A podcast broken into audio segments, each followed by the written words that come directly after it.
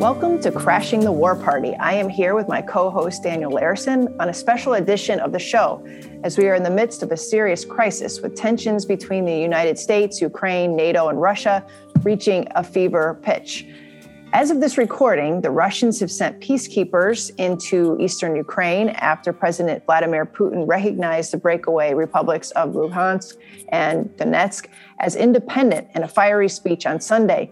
The Biden administration has correctly declared that this falls short of the invasion that they had anticipated, and so far, qualifying that, has not ordered the full tranche of sanctions or any new military assistance to Ukraine.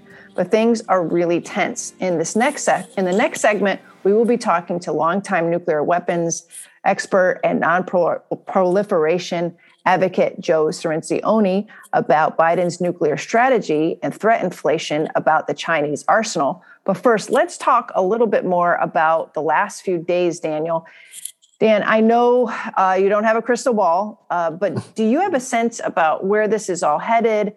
Has Putin fooled us all and is moving towards a full scale invasion after all?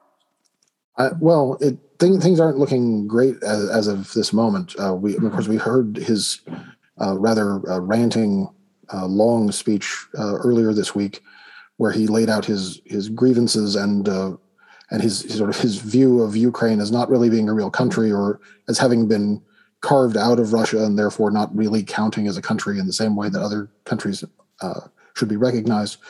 And it's and then that was capped off by his statement that he was going to recognize uh, the independence of these uh, separatist republics, these statelets that they've they had already previously carved out of Ukraine during the, first crisis during 2014. Um, and at first, it seemed like this might be a way for him to to settle for having uh, gained something or having something that he could point to as uh, a result for all of the the buildup and the tension. Uh, but then there were questions about whether the the republics would be recognized within their de facto borders their de facto line of control, or if that would also extend to areas occupied by Ukrainian forces that belong to those regions that the, the separatist republics technically claim. And of course, if the recognition extends into deeper into Ukrainian territory, that would imply probably a Russian offensive against Ukrainian forces, and then uh, the war, the, the bigger war, might be underway. Um, and now we're seeing uh, just today, uh, Putin was asking uh, the, the Federation Council for permission to use Russian forces outside of Russia. And so this may be uh, a prelude to a larger operation than the one that we've seen so far. Um, I certainly hope that's not the case. Uh, I, I, remain skeptical that we're going to see the, the kind of full scale invasion that uh, has been warned about as the worst case outcome, simply because it it is it would be so costly and risky uh, for the Russian government to embark on something like that, and I don't think they're interested in in taking that big of a gamble. Uh, they might be interested in conducting a smaller, more limited operation uh, to, to, in sort of mock imitation of the air war uh, in Kosovo as, as a way of sort of copying and mocking NATO for its intervention in the past yeah. uh, and also uh, modeling it on the August 2008 war with Georgia. And there are quite a few similarities between the 2008 case and this one, with the difference being that the Ukrainians have so far not obliged the Russians by launching their own escalation, uh, whereas Saakashvili did that uh, and ended up pro- provoking the attack that then uh, led to their defeat. Uh, so the, the, the good news is that the, the Ukrainian government seems not to be taking the bait on this. Uh, the question remains whether uh, the Russians are waiting for them to provide them with a pretext, or if they're going to try to to create one on their own. And that's I think that's what we don't really know yet uh, is whether they would actually do that. Um, so it's it is very worrying. Uh, things are lo- looking worse than they did just a few weeks ago, and uh, so obviously we hope that that doesn't happen, but it, it very well might in, by the time this is already uh, being published. Yeah, I, I, I'm looking right now at a report. Now, obviously, this uh, recording will be at least a day old by the time that you that our listeners hear it. But the Washington Post was reporting this morning at 9:15 a.m. which would be Tuesday Eastern Time, that Russia said that its recognition of separatist areas in eastern Ukraine includes territory now held by Ukrainian forces, raising Western fears that Moscow intends to invade more of Ukraine's territory after sending troops into the rebel held region.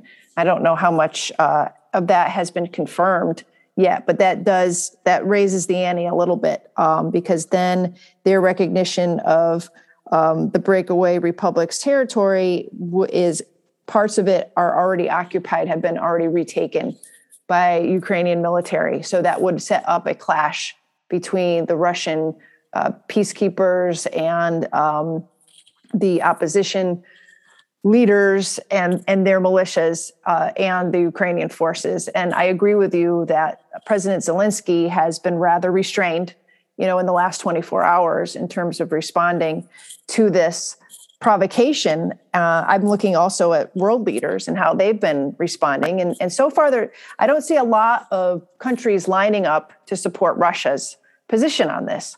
I mean, including Russia, uh, including China there was uh, their foreign minister uh, Yang had come out and said that they support integral uh, the integrity of uh, territory and, and, sovereignty of all countries. I, don't believe that he mentioned Ukraine specifically, but we know what he was talking about.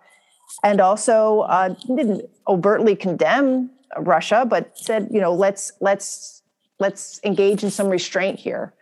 And so that would be Russia's chief potential ally has, is is still kind of walking a fence and then the rest of the uh, world leaders i mean the ones that that we know uh, uh, the european leaders have all come out with strong condemnations but then you know you know nato member turkey has come out con- condemning the move as well as well um, germany had come out this morning meaning tuesday saying that it was putting a pause on the nord stream 2 approval process so, so things are happening rather quickly. And I, I believe that if there are further provocations, you will see the sanctions that the United States have been talking about might be unleashed, and that could that could touch off a lot of economic uh, destabil- destabilization for both sides. And I don't think that is what we need right now, considering inflation. So I think the Biden administration is, as of this recording, being very careful about how to respond. Right, and the, the early signals that they've been giving is that they they were prepared to impose sanctions on the separatist republics themselves and on anyone doing business with them right. directly, and, and the officials that were directly involved in the decision. Uh, but they were laying off on the the larger, uh, broader sanctions that they've threatened to impose on Russia uh, if if there is in fact a, a larger invasion. Uh, and I think that's the right approach. There there are a lot of people who are very trigger happy when it comes to sanctions. Obviously, we had lots of people who were calling for sanctions even before now, uh, as if that would have helped. And and now you have the same group of people insisting that we go to the maximum level uh, and and apply as many as possible, uh, even before the the major offensive has started. Uh, on the assumption, I guess, on the assumption that the offensive is going to happen no matter what. But but I think that's a mistake. Uh, once you pull the trigger on the, all those sanctions, Russia has no incentive not to escalate at that point. In fact, what we've seen, what we know from history is that when you try to sanction a major power uh, in situations like this, the major power will then respond by becoming more aggressive rather than less. And so that's that's the the thing we have to be wary of uh, when we talk about using these sanctions, uh, uh, you know, ostensibly as a deterrent, but really what people want to use them for is as a punishment uh, before the crime even takes place. And so that's the the thing that I'm concerned about. That the, in the their in the rush to to demonstrate opposition to Russian behavior, uh, we may end up uh, triggering or, or provoking more of the behavior we don't want. Right. Uh, and, and we see that in smaller cases with the sanctions regimes that we already have in place. So that that's something that has to be borne in mind. I what what what worries me is a rush to send military assistance to opposition militias and other groups fighting on the ground in Ukraine.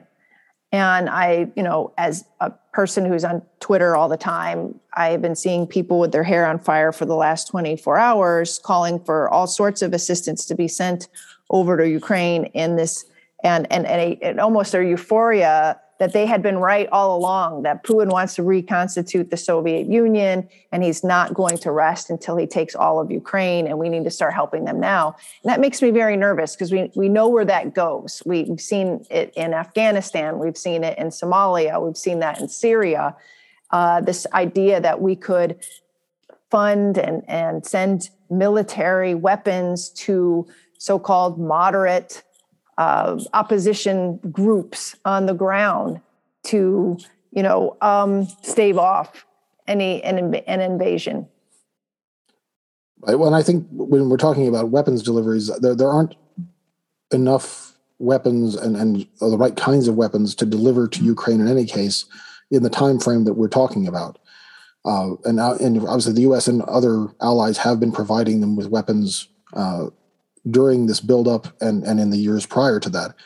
But the, there is this; it is sort of a knee jerk uh, impulse to just throw weapons at the problem on the assumption that that that will make any difference on the ground. And I, I don't think if if it came down to a Russian a full Russian assault, I don't think there's anything that we could provide to them in in the next week or two that would make a bit of difference. And you would just simply be handing that equipment over to the Russians, probably. Yeah. Uh, or, or you know, or it would simply go unused. So, and I, th- I think Sam Charap has made an argument about how these weapons deliveries, while they they signal solidarity and support, they're not actually going to make any practical difference if things go really badly. Uh, and so there's, I think, a lot of a lot of the talk about sending weapons is just a, a way of signaling what what you think uh, about the conflict, but it's not uh, it's not going to be helpful. And I, I, think that's the same problem we have with sanctions. There, there's because we're so used to applying sanctions all the time in, in every scenario. Uh, we we don't. We, first of all, we don't appreciate the potential for for those sanctions to backfire, and we also don't really think about uh, how useful they're going to be in in either changing behavior or discouraging behavior uh, they, they, simply are, are, looking for a reason to, to signal their support, uh, whether it's productive or not.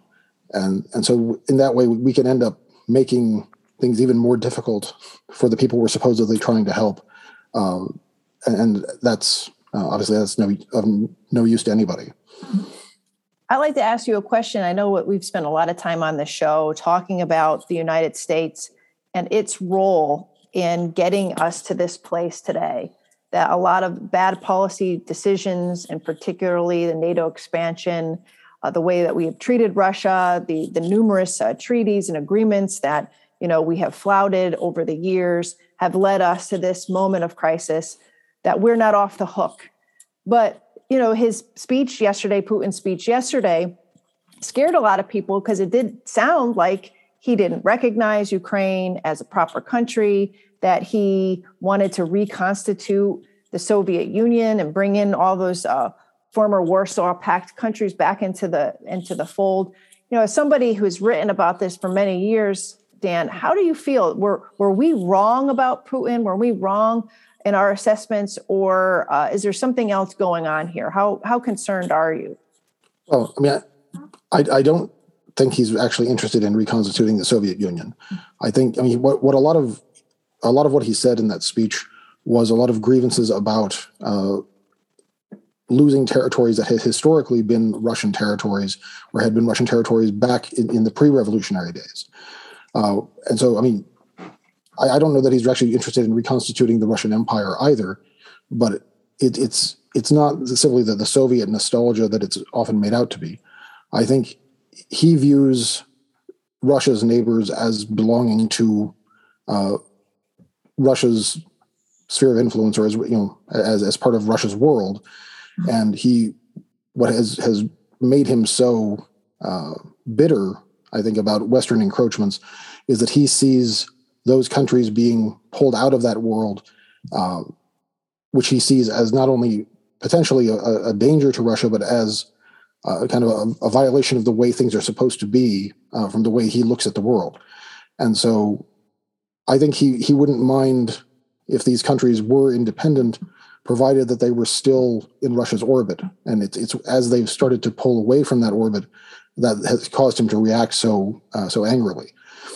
And so, so I don't know that we've we've ever really been wrong about him. I think we've we may have underestimated the extent to which he really is kind of viscerally angry about mm-hmm. these developments, as opposed to being uh, you know, maybe more uh, reacting to them more coolly. I, I, think he is he is he was clearly visibly angry uh, in that speech, uh, which which is worrisome because it suggests that he may end up making poor decisions uh, that aren't really uh, in the best interests of anyone.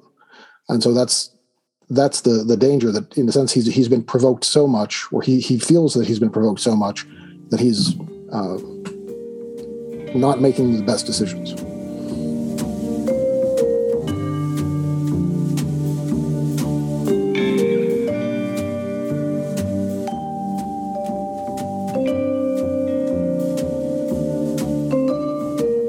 I am proud to welcome Joe Cirincione to Crashing the War Party. Joe is a national security analyst and author with over 35 years of experience working these issues in Washington D.C. He is the author and or editor of seven books including Nuclear Nightmares, Securing the World Before It Is Too Late, and Bomb Scare: The History and Future of Nuclear Weapons. He worked for over nine years on the professional staff of the Armed Services Committee and the Government Operations Committee in the House, U.S. House of Representatives.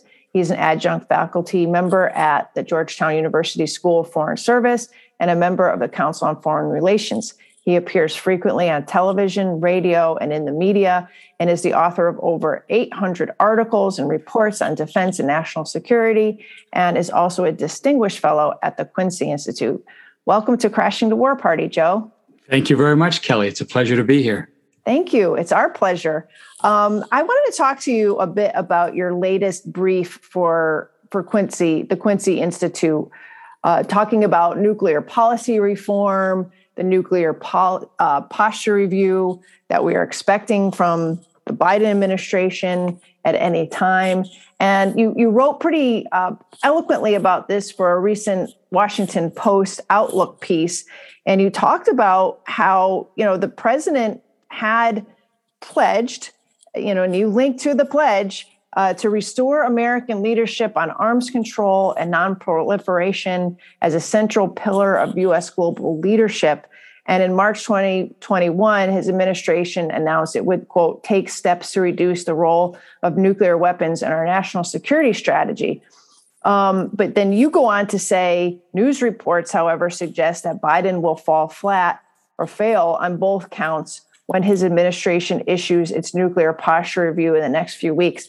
Can you talk a little bit about what a nat- uh, what a nuclear posture review is and why you think the Biden administration will will fall flat or at least not um, reach the, the goals or pledges that he had made in in those those earlier pronouncements to the American people? Sure. Uh, a nuclear posture review is typically done by a president in their first year in, in, in, office. Bill Clinton was the first one to do so, congressionally mandated, and other presidents have followed since then. It's um, it's part of a development of the exposition of the national defense strategy, the national security strategy. It's written by the Pentagon. Pentagon controls the pen. This is the fundamental flaw in this process. Other agencies are involved, but it's really the Pentagon running the show. Um, it's supposed to outline the overall views of the administration on nuclear weapons and their role in national security strategy. This nuclear posture review is going to be a disaster. And worse, it, it's going to be a defeat spun as a victory, meaning it's going to make very few changes to the posture that this administration inherited from the Trump administration, including all the nuclear weapons programs that Trump either initiated or, or accelerated, the, the, the sort of posture that, that Trump laid out.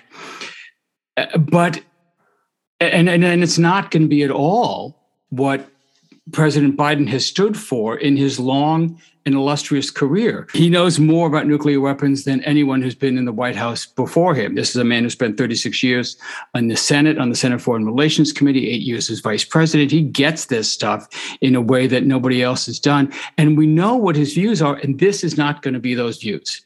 And the reason is that, however well meaning some of the officials have been, they have run up against an entrenched nuclear bureaucracy dominated by defense contractors, uh, filled with cold warriors still b- believing that nuclear weapons are essential to U.S. national security in large numbers. Uh, and, they've been unable to change any of those views. And so they're going to present this defeat as a victory, enshrine it as sort of Biden's views, a sensible path for going forward. And that's going to make it extremely difficult to change um, uh, the, the policy going forward for people like me who care about reducing the role and number really of, of nuclear weapons. It's going to be enshrined by the Democratic Party as the as their now views on, on nuclear weapons. It, it, and I can't tell you how disappointed I am in this process because I support Joe Biden. I campaigned for him. I wasn't on his campaign team. I was advising Elizabeth Warren's campaign at the time, but I thought he was a, the right man for the job, particularly because of this. Because I thought I thought he would bring some sensibilities to our dangerous uh, uh and unnecessary, um, unnecessarily risky nuclear policy, and he has failed to do so.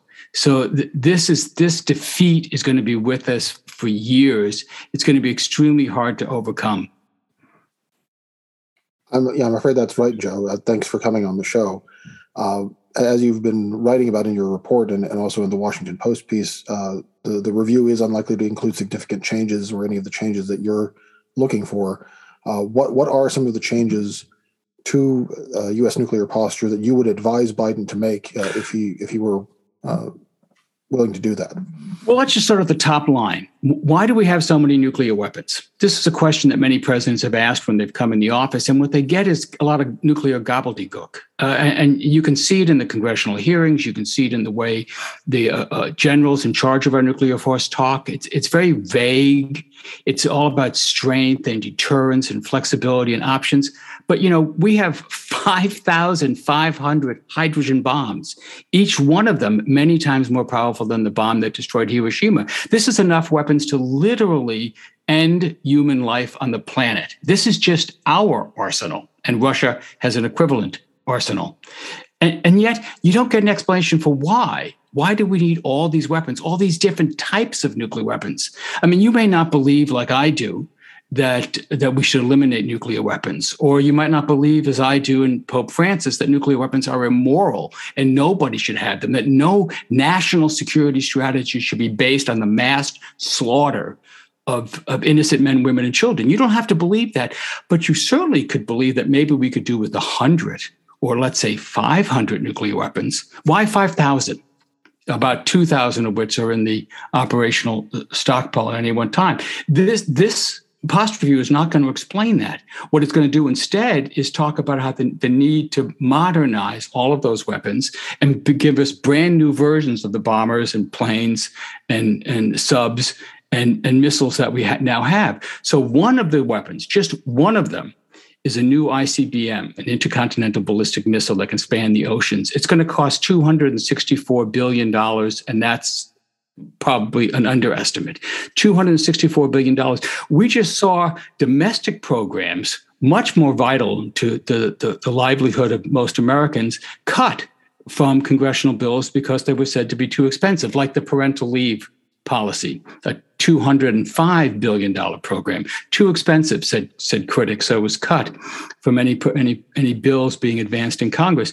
That there is hardly a ripple of protest about the $264 billion ICBM. And this was rushed into production in the last few months of the Trump administration. Biden's not going to do a thing about it. Worse, He's not going to change any of the nuclear policies that gave us some such terrifying moments as of January last year, when the chairman of the Joint Chiefs of Staff was so afraid that a, a, a deranged president might launch a nuclear weapon that he rushed to tell his generals if the president gives you an order, check with me first before implementing it.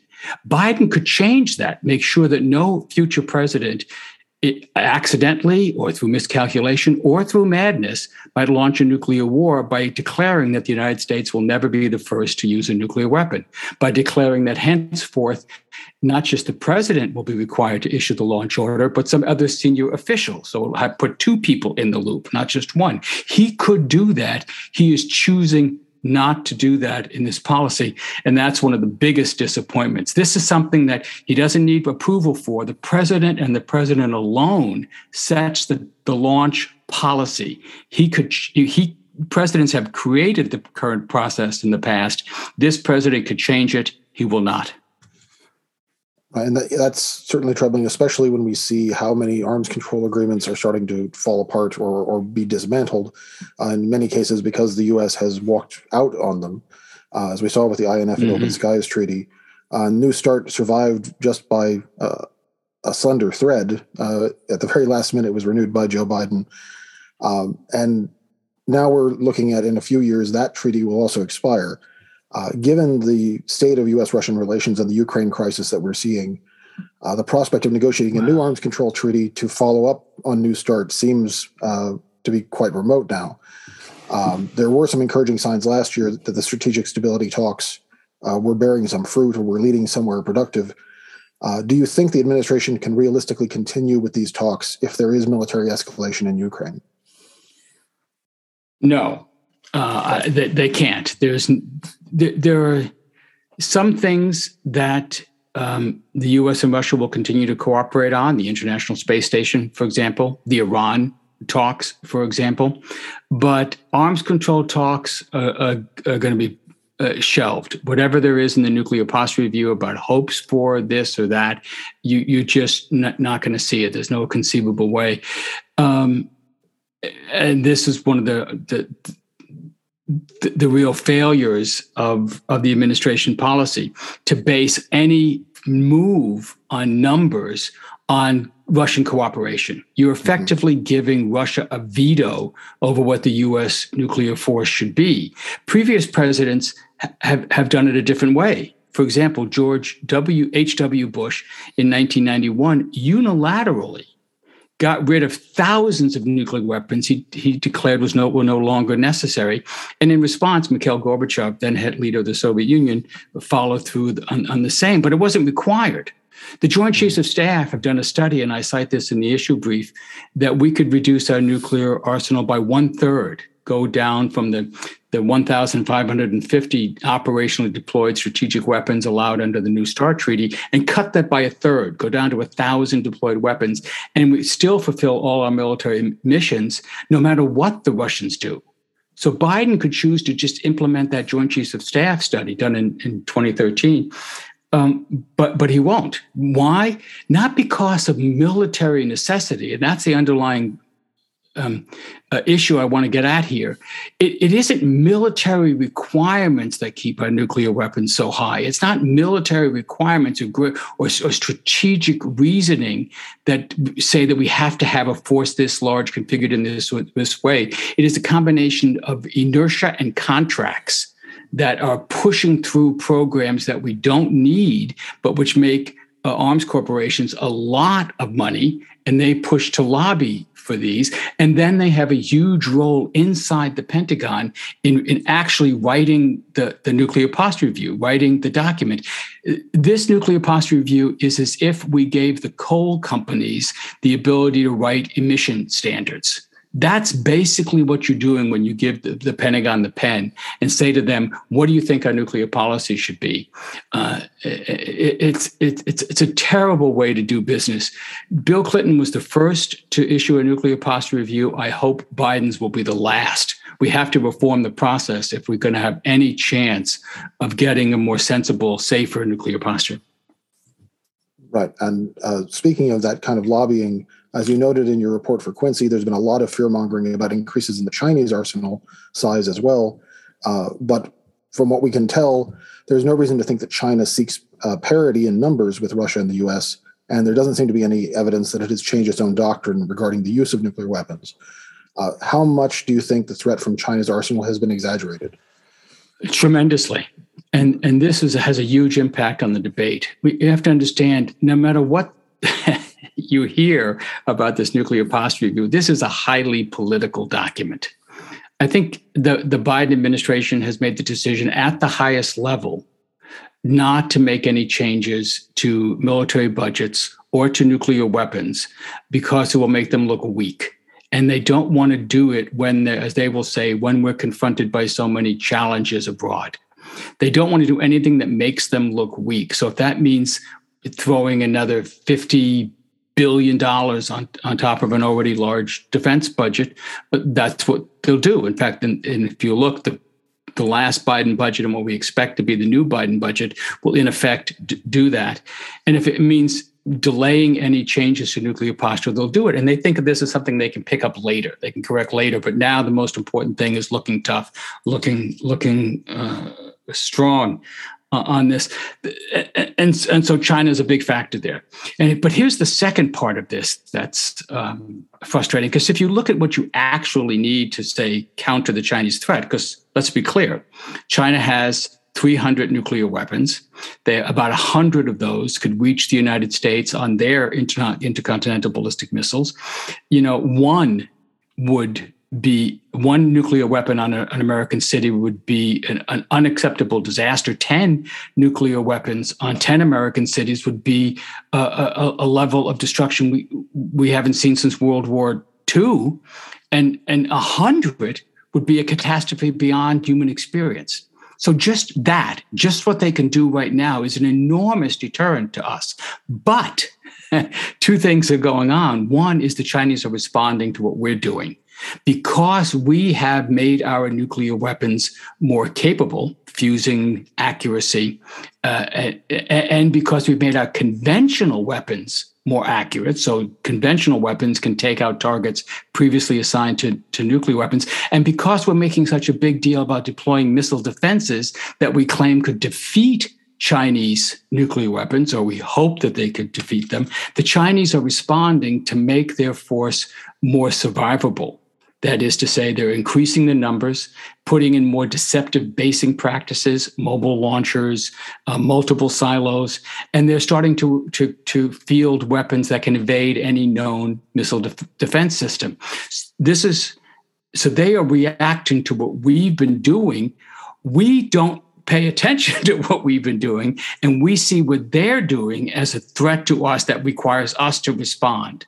Now, if this sounds like a vicious cycle, you're getting it. This is the classic dynamic of an arms race. That's what's going on right now. We see all our nuclear deployments as defensive, as sensible, and all of China's nuclear deployments as, as a threat that must be countered.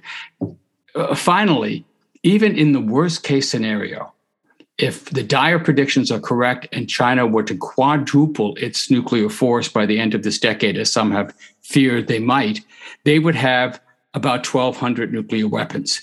Remember, we have 5,500. They don't come close to what Senator Tom Cotton called nuclear overmatch. It, it, is, it isn't even a real contest. They're still way behind us. So now's the time to engage in real discussions with China about freezing their force, about reducing ours, so that we don't uh, end up 20 years hence in a nightmare world where there are now not two giant nuclear superpowers, but three, maybe more nuclear superpowers. Joe, I, I was struck by what you had said earlier in this interview about all of the discussions about our nuclear posture, you know, taking place behind the scenes within this small coterie of special interests, industry interests, uh, who are, you know, linked in with politicians who believe that we should be putting billions of dollars into these new weapons programs without having to explain to the American people what they're even necessary for.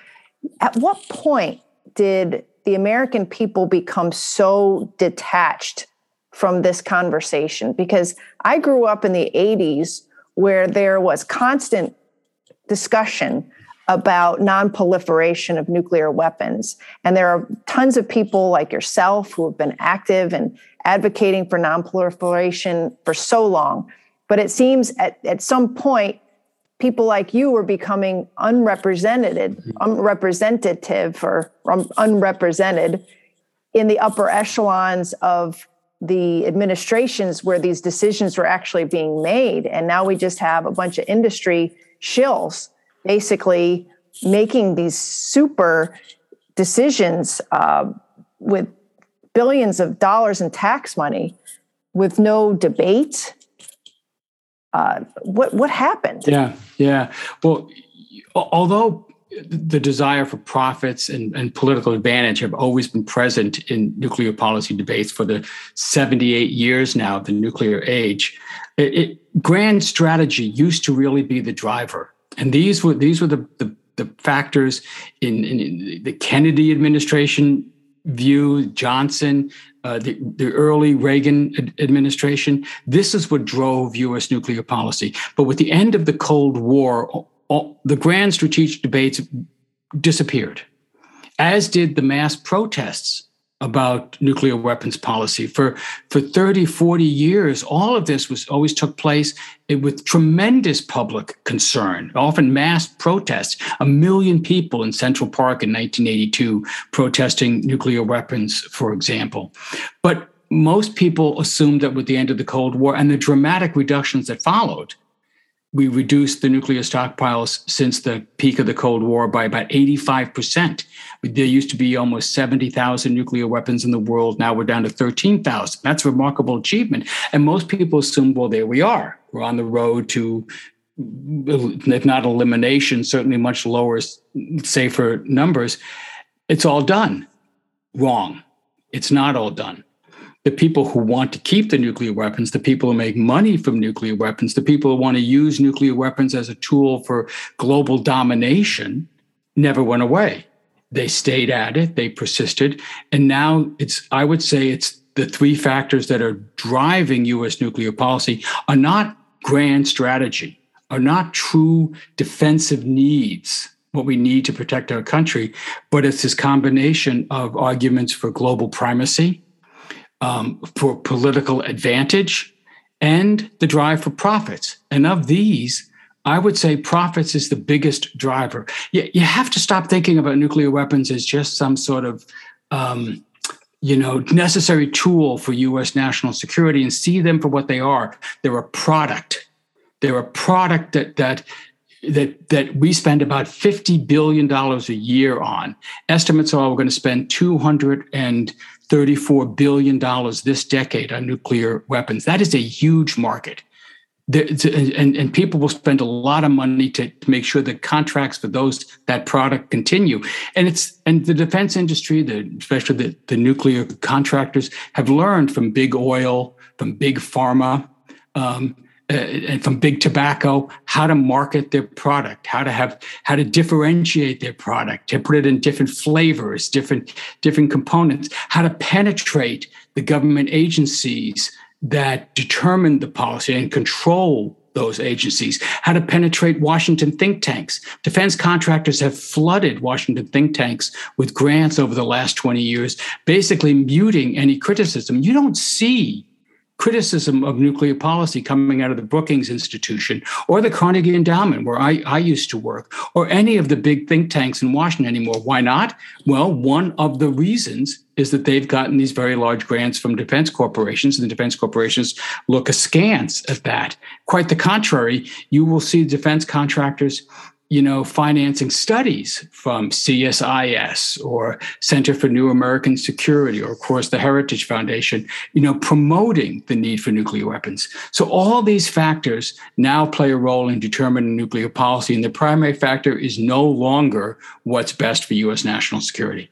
Right. And I guess you answered my question because if the American people, all they're getting is this narrative that nuclear weapons policy is, is riding along in a very positive way. And like you said, end of the Cold War, there's this assumption that uh, there was this drawdown and weapons during the, I believe, the Obama administration. So it, nothing to worry about here. And right. meanwhile, everything's going on behind the scenes. Right. And the Ukraine crisis sort of highlights the stakes here. Yeah. At first, you think, well, there's a nuclear element here, but it's really kind of vague, right? I mean, Russia has nuclear weapons. We have nuclear weapons. Ukraine used to have nuclear weapons. But what's the real link? Well, the real link is what's happened to defense policy over the last 10 years. And there has been a drive for what they now euphemistically call integrated deterrence, meaning that over the last 10 years, the fire break between conventional and nuclear use has been weakened and in some cases erased. So the fad in national security circles is to see this integration of conventional forces, cyber uh, tools, and nuclear weapons as all integrated, meaning and, at first, you, if there's a spin on that that says, well, look, we can down reduce the role of nuclear weapons because we have other means for deterrence, conventional and cyber. But the flip side is that they're all seen together, that they're all put in. So, and, and the argument is you have to dominate at every step of the escalatory ladder in order to win. So you need the credible use of nuclear weapons early in a conflict in order to reinforce your other tools of deterrence. And this gets very dangerous. And when you look at Ukraine, or you look at the situation around Taiwan and you look at how the United States could actually stop a determined conventional assault in those areas, you quickly come to the use of tactical nuclear weapons. Right. And these are exactly the weapons that have been introduced recently. Um, Trump started a new sea launched cruise missile. He put low yield nuclear weapons on, on submarines. There are t- there's calls for other types of nuclear weapons that are more usable they could be used at smaller levels and smaller numbers to what to to to uh, to what they call enhanced deterrence. What I call dancing with nuclear war. So when when you hear pundits say, "Oh, well, this Ukraine crisis is actually pitting two nuclear powers at each other's throats. This could this could mean war, nuclear war." That's not just hyperbole when you oh, think no. about it from what you're saying. Oh, no. Oh, no. I mean, for example, if this were to lead to a large scale nuclear war in, in Eastern Europe and Putin were to start to lose, he might be very tempted because Russia has a mirror image of what the US does. He might be very tempted to use a nuclear weapon to prevent that loss. Because this could mean not just the loss of a battle, loss of a war, it could mean the loss of his rule.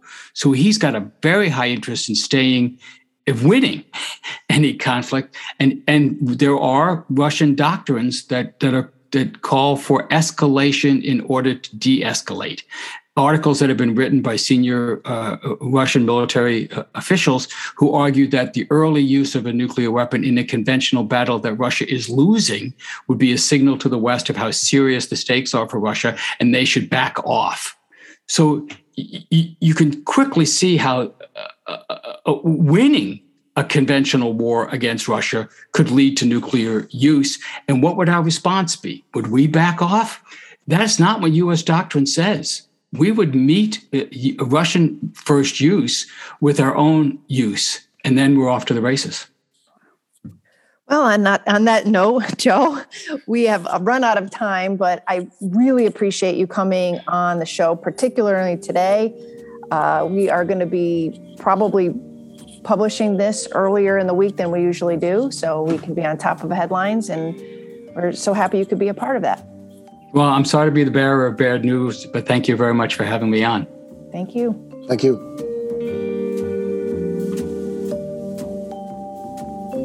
Thank you again for tuning into today's episode.